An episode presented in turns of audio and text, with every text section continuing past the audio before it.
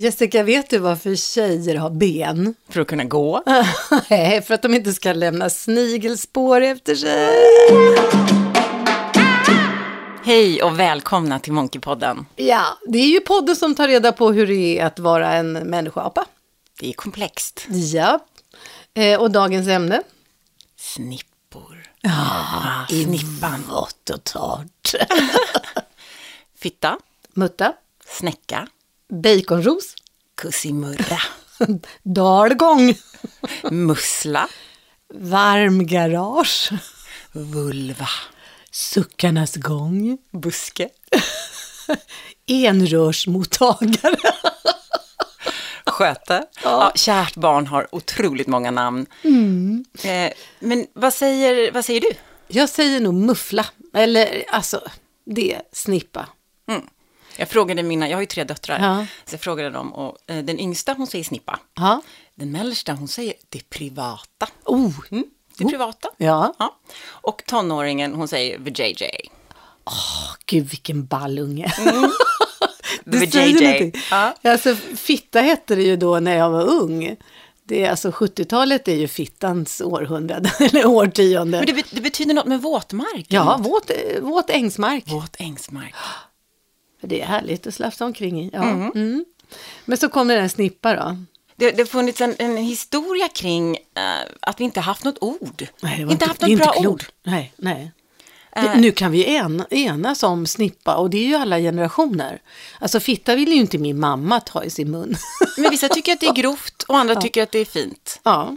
Eh, Men jag tror att det var i, i början på 90-talet så började man känna att nej, men Mm. vi behöver ha ett gemensamt ord för det här.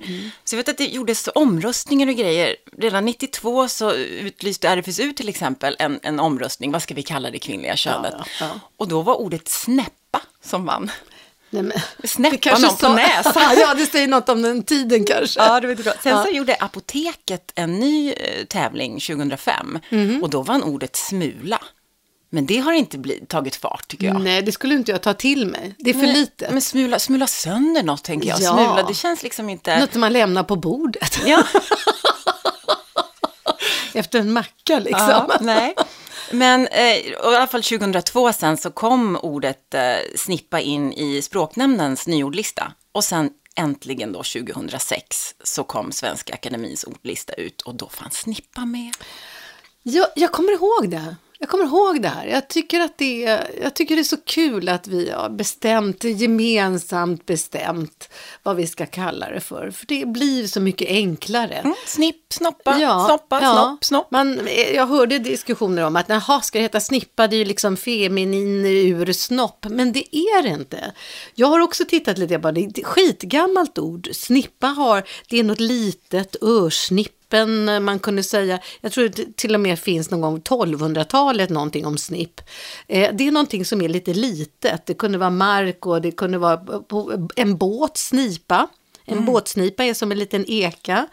Det är Eh, också en ganska fin form, lite sådär avlång Just det, form. just det. Och det säger man också att eh, eh, såssnipa, den är lite avlång och lite böjd. Man kan ju tänka sig att man är en liten såssnipa.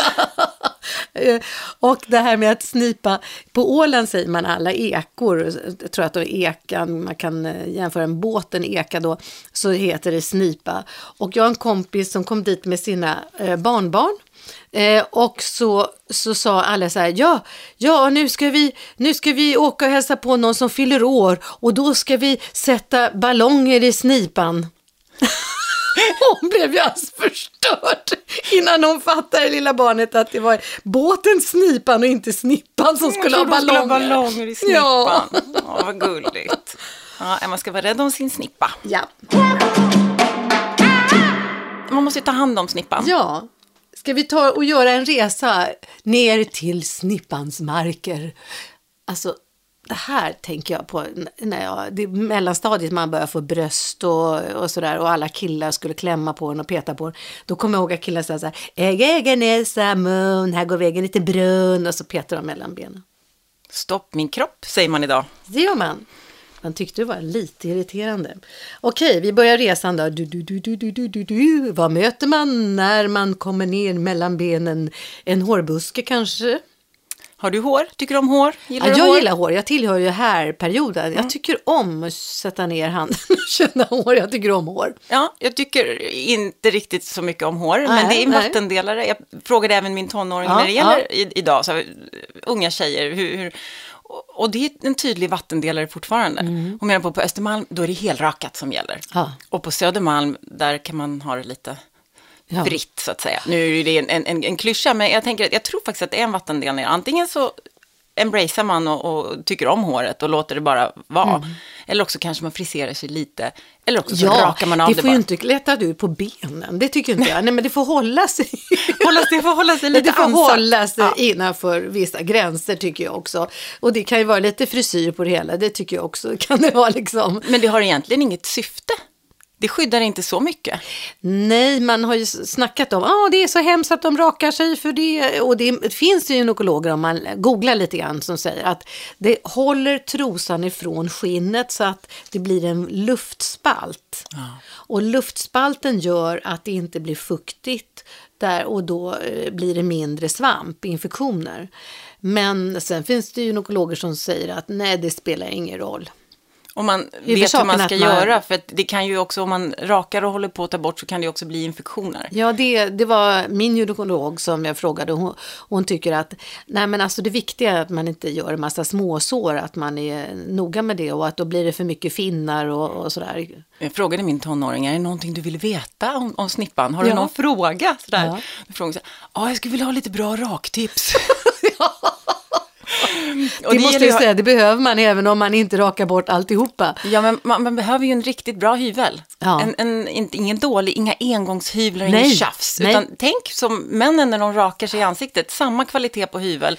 Och så Ja. någon form av eh, raklödder eller nå- någon, någonting som gör att det mjukar upp så att man inte slarvar. Man måste vara väldigt försiktig när man Mm. Just rakar. Och då har vi liksom gått över Venusberget. Det är en liten resa. Venusberget. Och så kommer vi ner för backen Venusbergen och vad hittar vi där? Där borde vi hitta kanske vår lilla klitoris. Ja. Eller stora klitoris. Ja, Den varierar i storlek. För det är också någonting som folk undrar. De tror Ja. att, ser jag normal ut där nere? Ja, men det, prio ett, alla ser olika ut. Alla, vi har olika näsor, olika munnar, olika, alla snippor och snoppar ser helt olika ut. De är helt individuella. Mm. Det finns inga rätt och fel. Nej. Nu har vi slagit fast vid det. Man får vara stolt över det man har. Ja, var glad att man har något. Man får vara glad man har det. Ja. Ja. Och klitoris är ju, först har man den lilla klitorishuvan. Den här Ja. lilla skinnflärpen Ja, som sitter ovanpå. Och sen under den så sitter det vi kallar för klitorisollon. Och så trodde man att det var.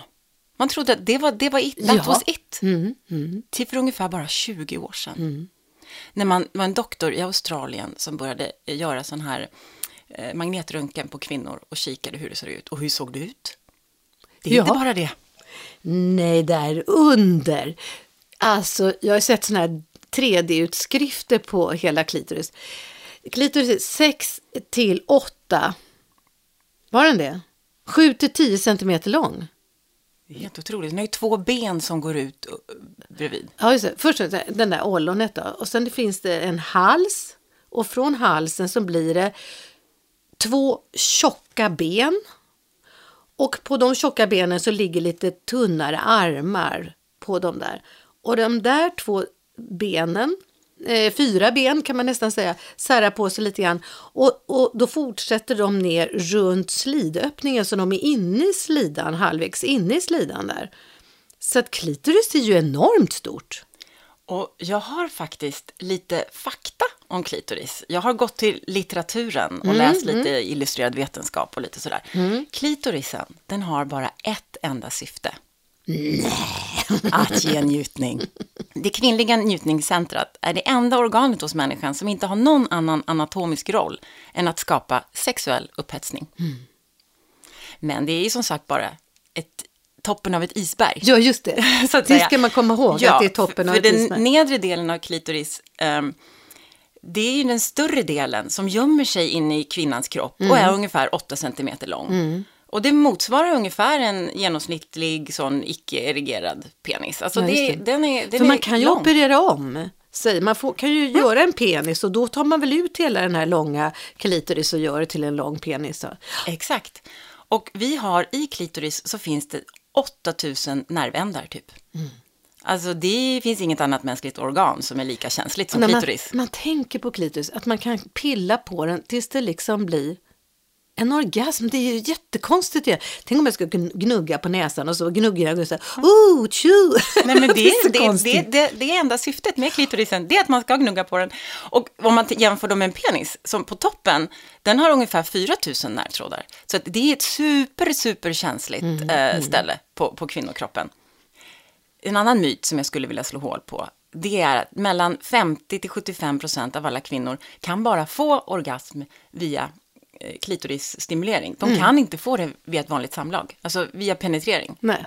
Så det är inte alla, det är ungefär hälften kanske, om ens det, av alla kvinnor som kan Mm. få orgasm på ett annat sätt. Och jag har hört ännu, att det är ännu färre i, av jordens alla kvinnor, så ännu färre eh, som kan få den här slidorgasmen eller vaginaorgasmen. Och, och jag, det är lite lustigt för jag vet var de där kvinnorna finns någonstans, i vilken yrkeskår de här kvinnorna som kan få vagina och slidorgasmer. Inom filmbranschen. De är regisserade. Skådespelerskor, där, där, det är därför de söker in till filmen. Nej, nej jag skojar bara. Nej, men eh, och det, är, det är så förskräckligt, jag tror jävligt frustrerande för många kvinnor då som, som har då, det måste ju vara så att klitoris ben som är inne i vaginan där eh, är kanske lite tunnare, har lite mer, färre nervändar eller vad det är och sen har du väl med nära öppningen klitoris sitter också. Ja. Så, så att det där, alltså, Apropå och det är olika. bara från klitorisen man får orgasm liksom. Så att, ja, Nej, men, och det, det finns faktiskt genom historien folk som, kvinnor som har försökt att operera klitorisen närmare slidöppningen. fantastiskt. Ja, fast Ja. det har inte lyckats så bra kan jag säga. Nej, Nej. nej. Det finns en kvinna i historien, som, hon som är mest känd då, som genomgick det här misslyckade ingreppet och ville operera sin klitoris, klitoris närmare slidöppningen. Det var Marie eh, Bonaparte som är barnbarnsbarn till Napoleon. Hon är känd för det. Så redan på den tiden har kvinnor jagat efter eh, sexuell njutning på alla möjliga Ja, konstiga men det har sätt. de ju alltid gjort. Det är väl därför de ska stoppas också. Därför att de har tyckt om sexuell njutning. De tycker ju om det. Kvinnor tycker om det. Ja, verkligen. Så ja, det, det är väl därför man försöker hålla koll på kvinnor också. Det här med den här njutningen då. Så var jag på, det var någon prisutdelning, någon som hade spridit eh, fakta eh, och så där som skulle vara nominerade där. Det, jag kommer inte ihåg om det var NE, eh, Nationalencyklopedipriset. Och då var det några läkare som var nominerade. Därför de bestämde sig under läkarutbildningen att det här med eh, klitoris och vaginan och slidan, alltså att, man, att skolbarn inte kände till det här. Så de gick, åkte ut i Sveriges alla skolor och talade om var det är skönast någonstans på tjejer. Eh, och då berättar de att det, det viktigaste är att eh, man får lära sig då komsi komsi. Komsi, komsi. Ja, då är det så. Eh, klitoris ska man då, eh, vad, vad säger vi, smeka. Och sen om man är kille då så kan man sätta in fingret då i slidan och göra komsi komsi fingret. Man böjer det uppåt.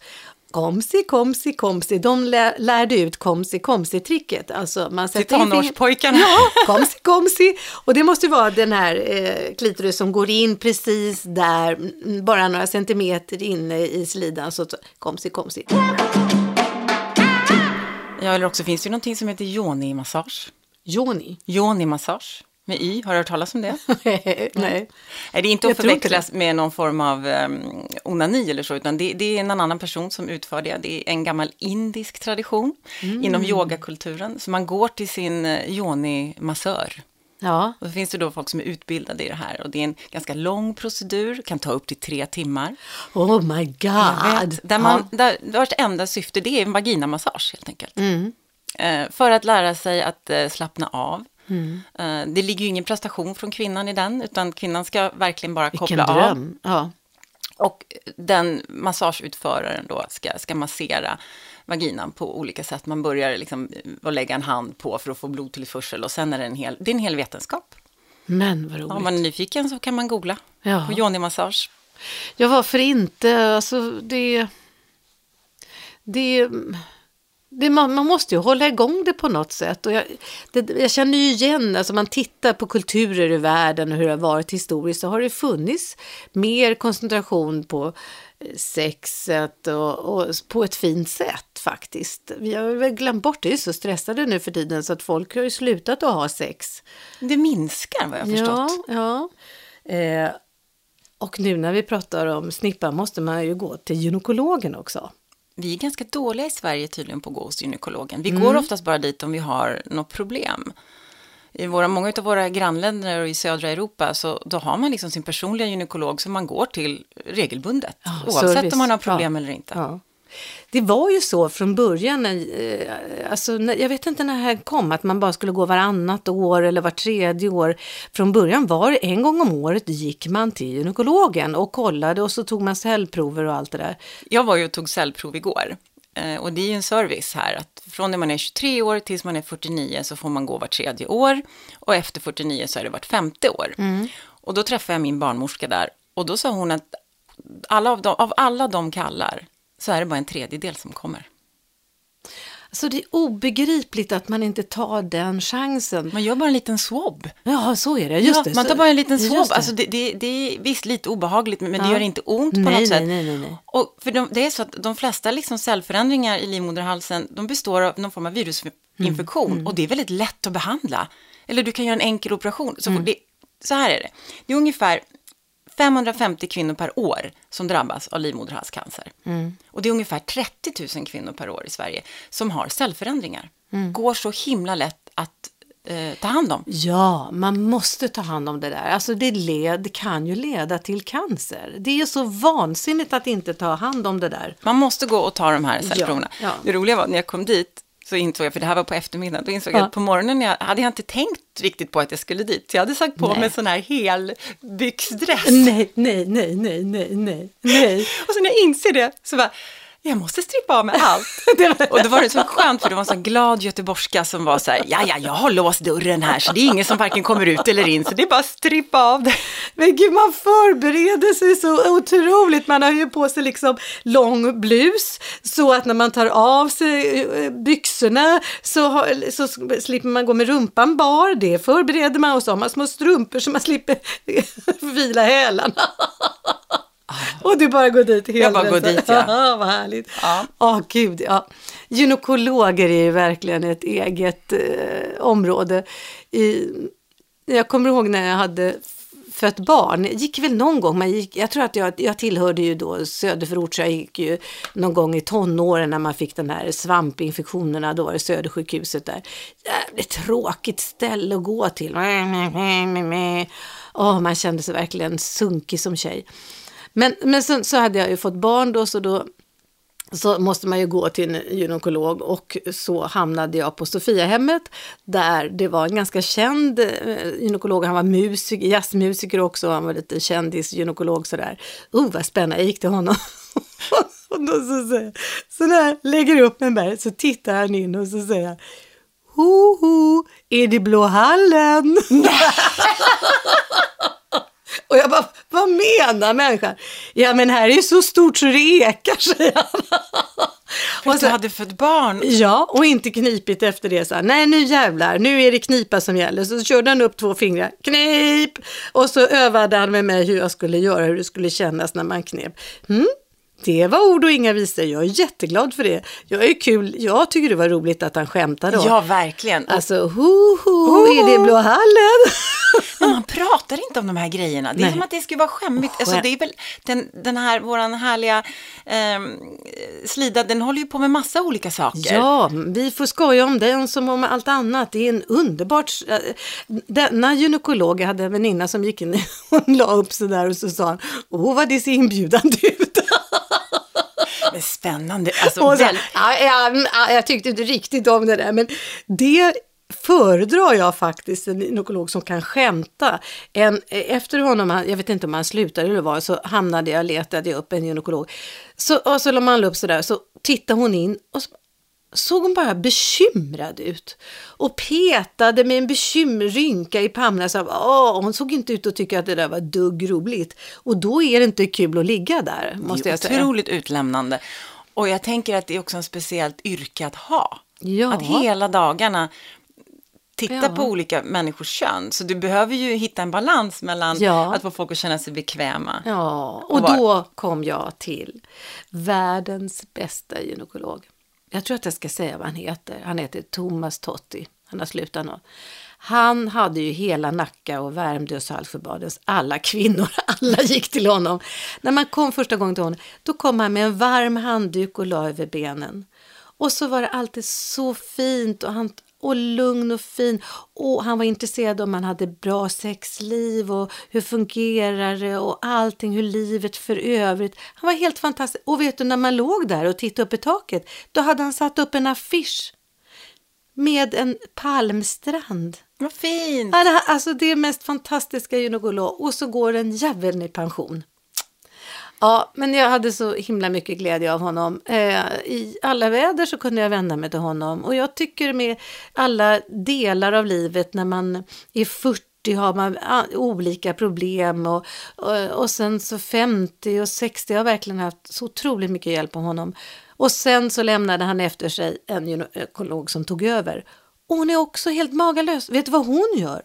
Hon säger, ta, ger mig en spegel och så ska vi gå igenom eh, snippan Så gemensamt. du får vara med. Ja, ja, nu tar du spegeln, håller i här och titta här och så, så pekar hon och grejer och mojar och, och känner efter. Och... Det har jag aldrig varit med om att någon gynekolog har gjort. Nej, vi tittar konstiga- gemensamt. Jag har bara konstiga erfarenheter av gynekologer sådär. Ingen personlig relation med någon. Men jag har ju flyttat runt en del. Men det absolut märkligaste jag gjort, det var en, jag reste ju runt Europa i många år och bodde på många olika ställen.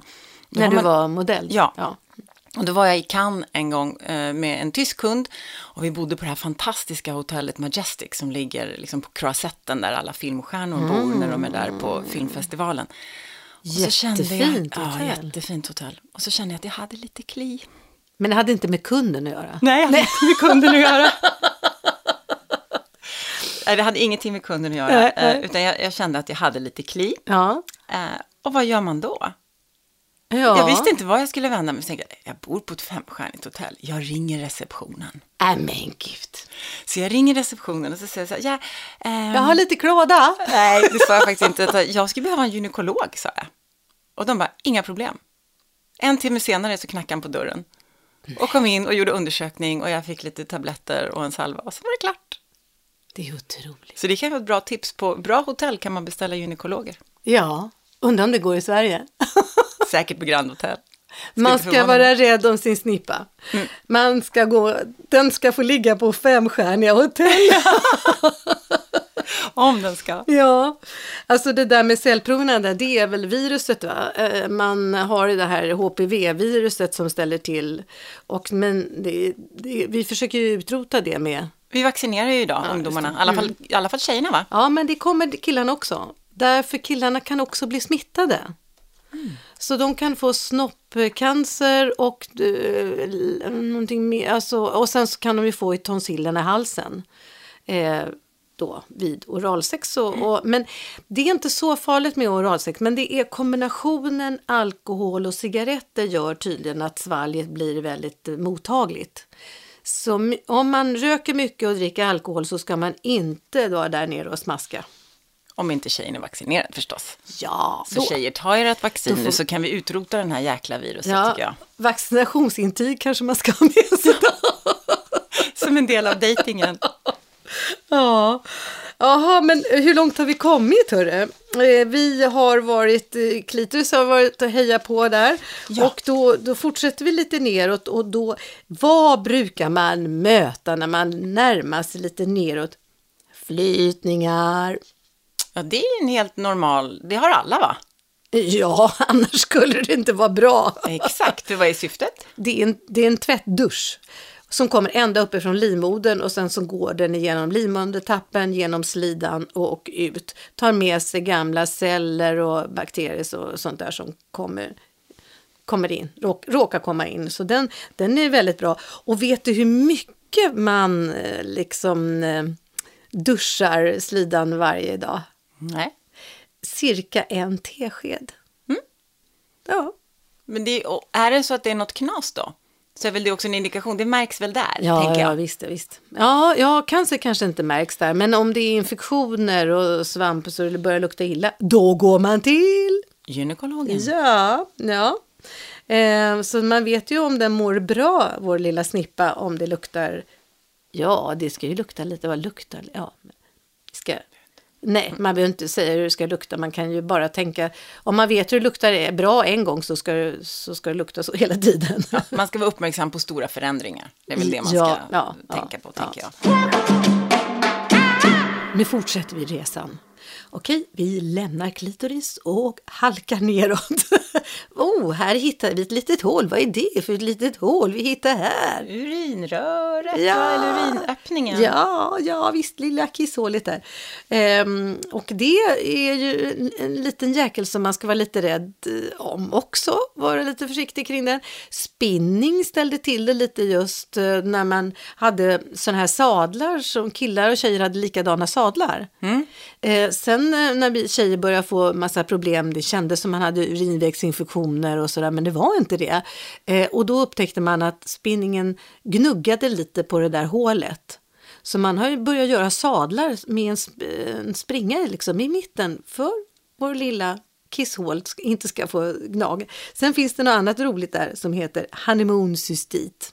Vad är det? Mm, Ja, ett litet skavsår kan man väl säga. Aha, Ja.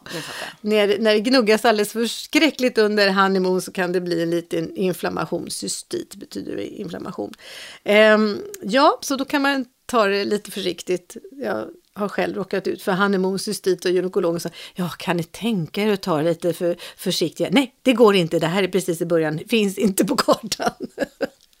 ja, och sen så, alltså det, man, man tycker att det där lilla kisshålet är ju inte, ser ju inte mycket ut för världen.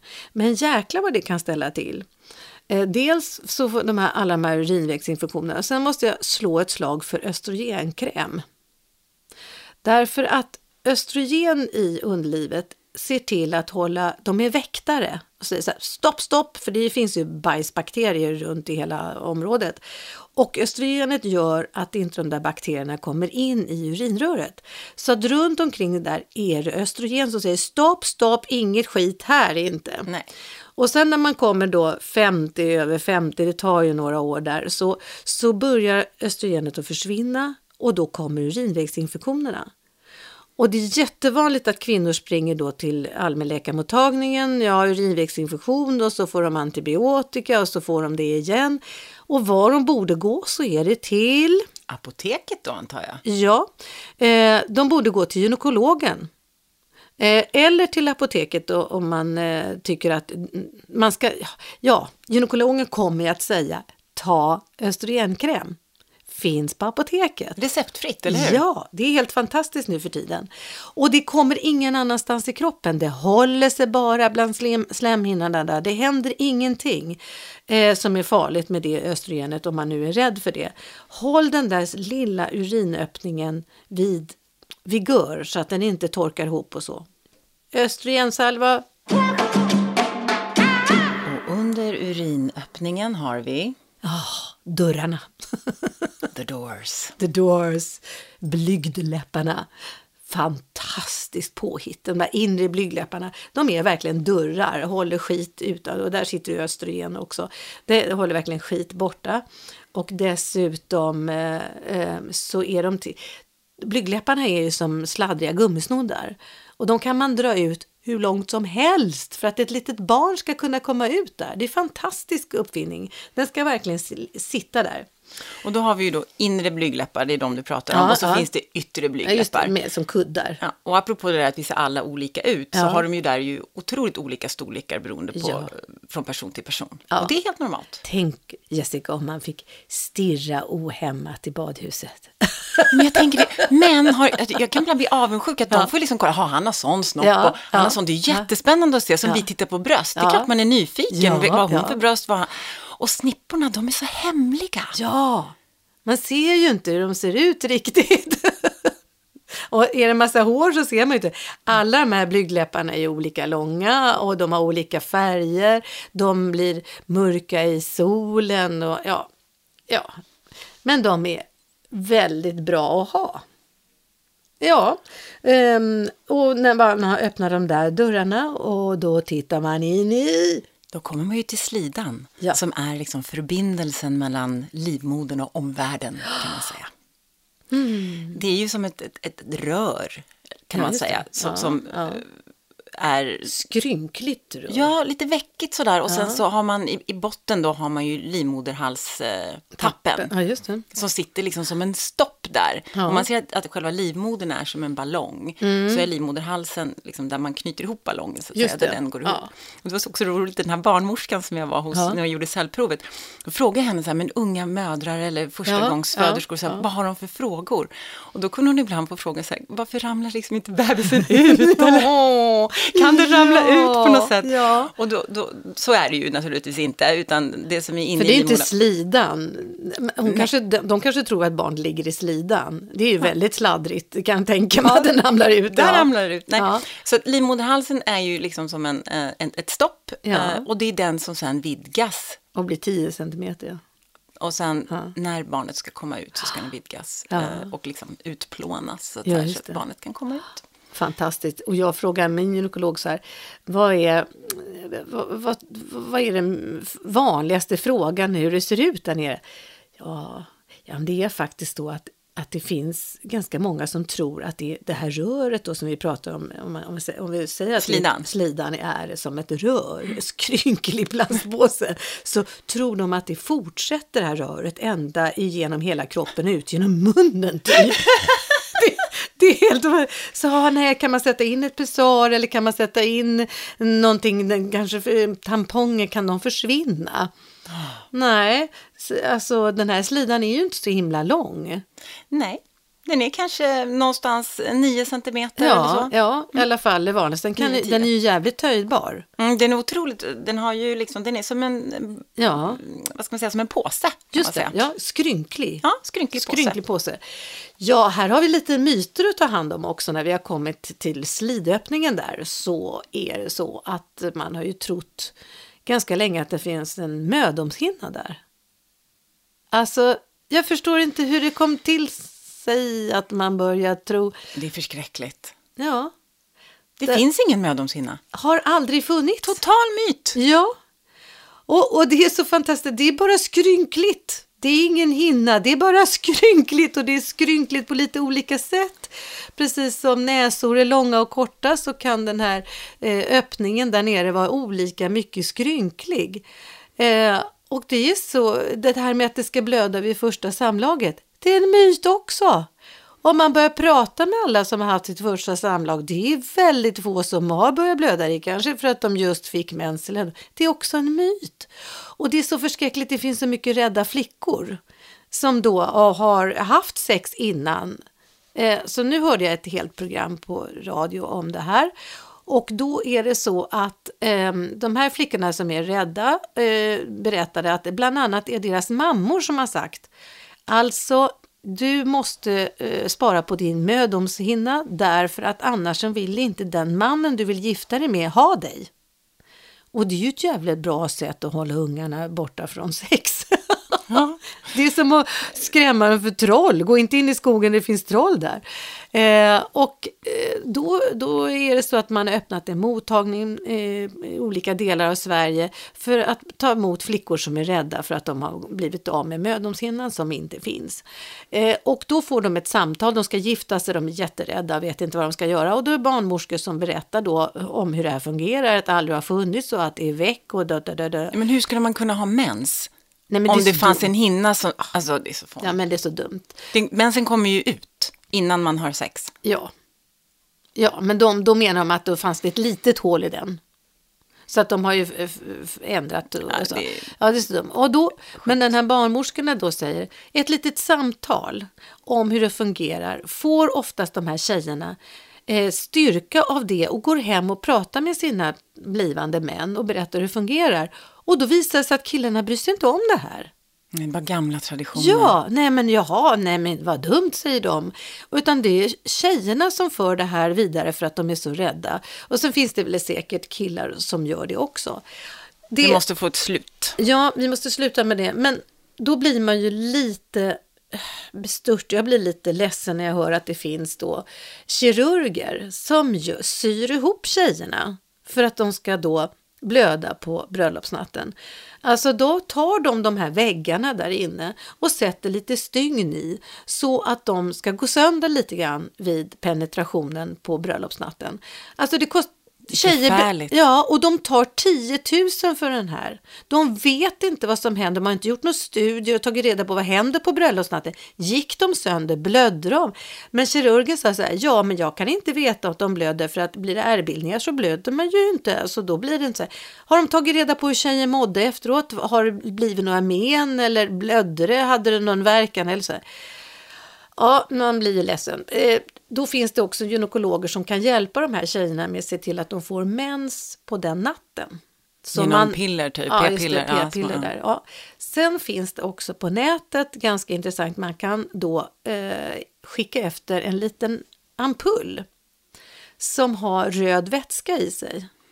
Så den stoppar man in då vid då, på bröllopsnatten, stoppar man in det. Och under tiden man har sex så smälter den här så blir det lite rött. Ja, vad gör man inte för det gamla sjukt. myter. Men eh, hoppas verkligen att vi kan slå ett slag för det här att eh, säga forever, det finns, har aldrig funnits. Det, Någon mödomshinna. Nej. Då är vi inne i den här härliga, varma slidan. Och här kommer en annan vätska. Det är inte flytning här från väggarna. Utan det kommer någonting som heter, det kan du va? Från slidväggarna så kommer det ju lubricering. Det är ju Ja. inte detsamma som flytningar. Flytningar kommer ifrån livmodern för att man behöver tvätta slidan. Ja. Eh, från kanterna och slidväggarna så kommer det då lubricering när man blir då våt. Kåt och våt. Kåt och våt. Det är det det kommer ifrån. Och Ja. det är en, en helt naturlig, ganska klar vätska. Ja, den är bra att ha. Eh, så att det rör på sig där. Eh, så att det går att röra på sig där menar jag. Röra sig i där. Ja, nu, nu fortsätter vi vår resa här. Va? Vi simmar upp här i slidan. Vi simmar på. Jessica, simma inte så fort, jag kommer efter. Åh, vad är det här för någonting? Vad ser det här ut som? Någon liten tapp här. En tapp slutar slida med. En tapp med ett litet hål i. Ja, livmoderstappen.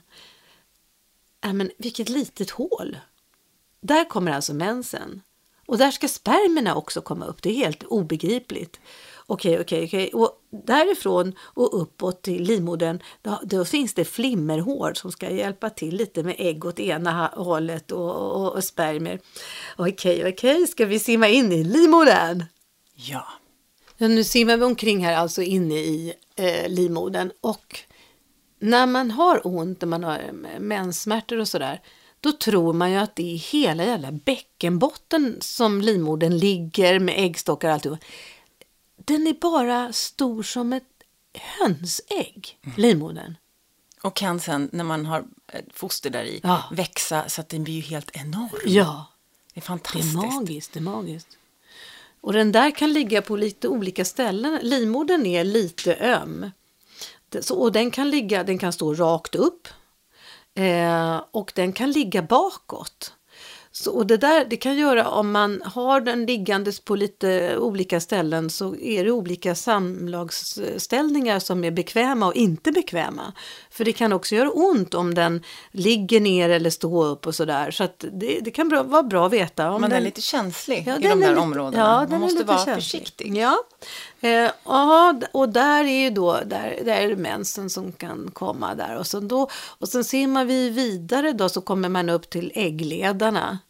Eh, och det är ju lite spännande för när man närmar sig de här äggstockarna som ligger där så är det där befruktningen går till. Så att eh, nära, när, precis när man är nära äggstocken och spermierna kommer dit, det är där befruktningen är, så händer en jäkla massa saker med det här befruktande ägget på väg genom äggledaren. Så det är ett embryo när det kommer fram. Och landar tillbaka i livmodern. Ja, ja. Eh, så, för jag trodde att liksom, eh, ägget kom in i livmodern, där blev befruktat. Utan det är ända borta vid eh, början på äggledaren, bo- borta vid äggstocken. Mm, Det är inte lätt det där att få till. Nej. Ett under att det går så... Och så frågar gynekologen, är det något annat? Ja, alltså många tror ju då att ägget håller på att trilla ut en gång i månaden. Nej, det äts upp av kroppen. Om det är början av äggledaren där inte blir befruktat det där ägget, ja då tar kroppen tillbaka det. Och det är bara de slemhinnorna då som har Ja. Mm. bildats för att kunna ta hand om ägget. När det inte kommer något ägg, befruktat ägg, det är, då, det är det som är Ja, mens. ja. Det är det som är, är, kommer ut. Och då är det eh, tre till sex dagar som man ja, har mens då.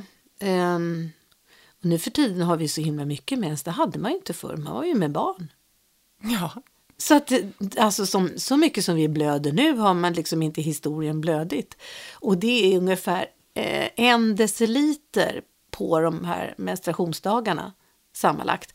Men det känns ju mycket mer eftersom det är, det är cellväggarna och det är vätska, annan vätska från kroppen som ska liksom rensa livmodern där som, som gör att det känns lite mer.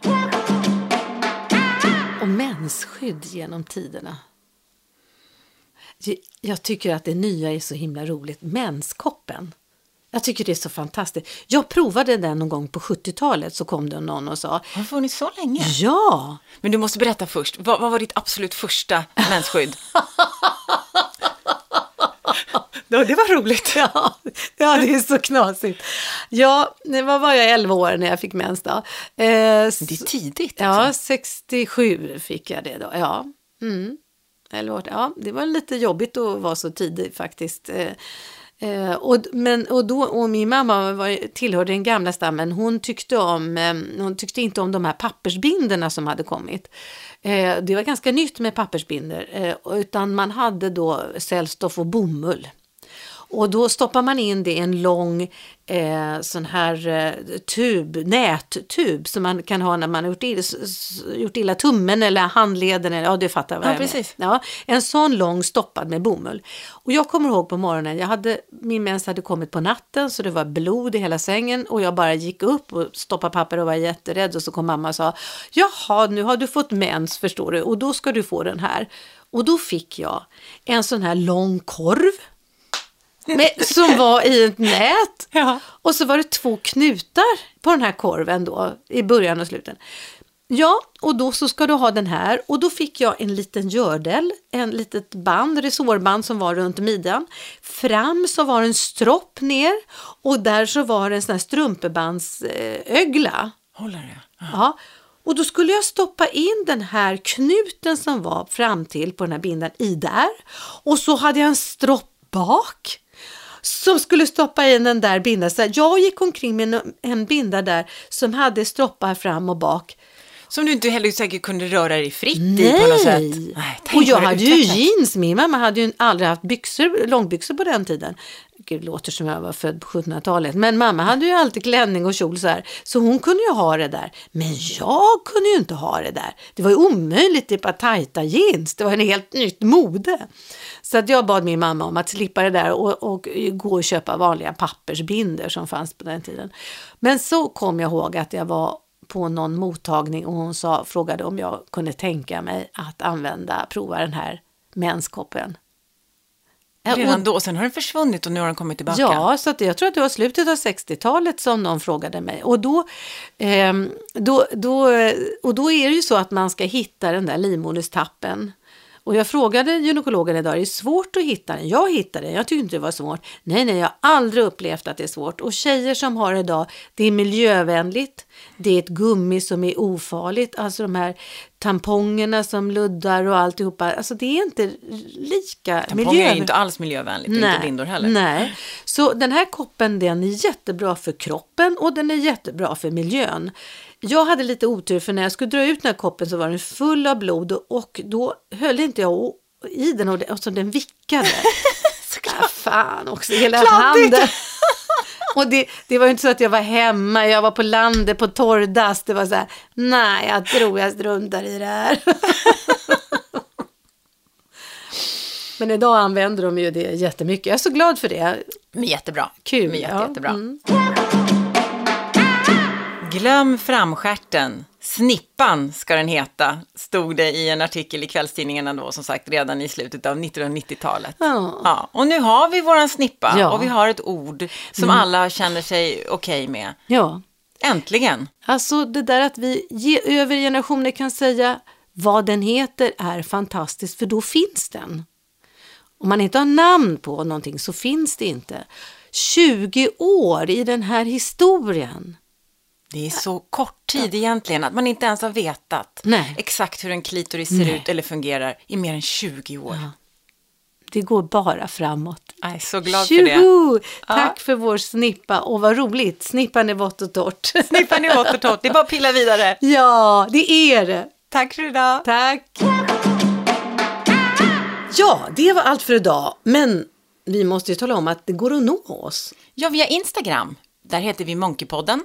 Där kan man skicka DM eller höra av sig via Facebook. Där heter vi också Monkeypodden. Så det är bara att höra av sig. Ja! Hej då! Hej då!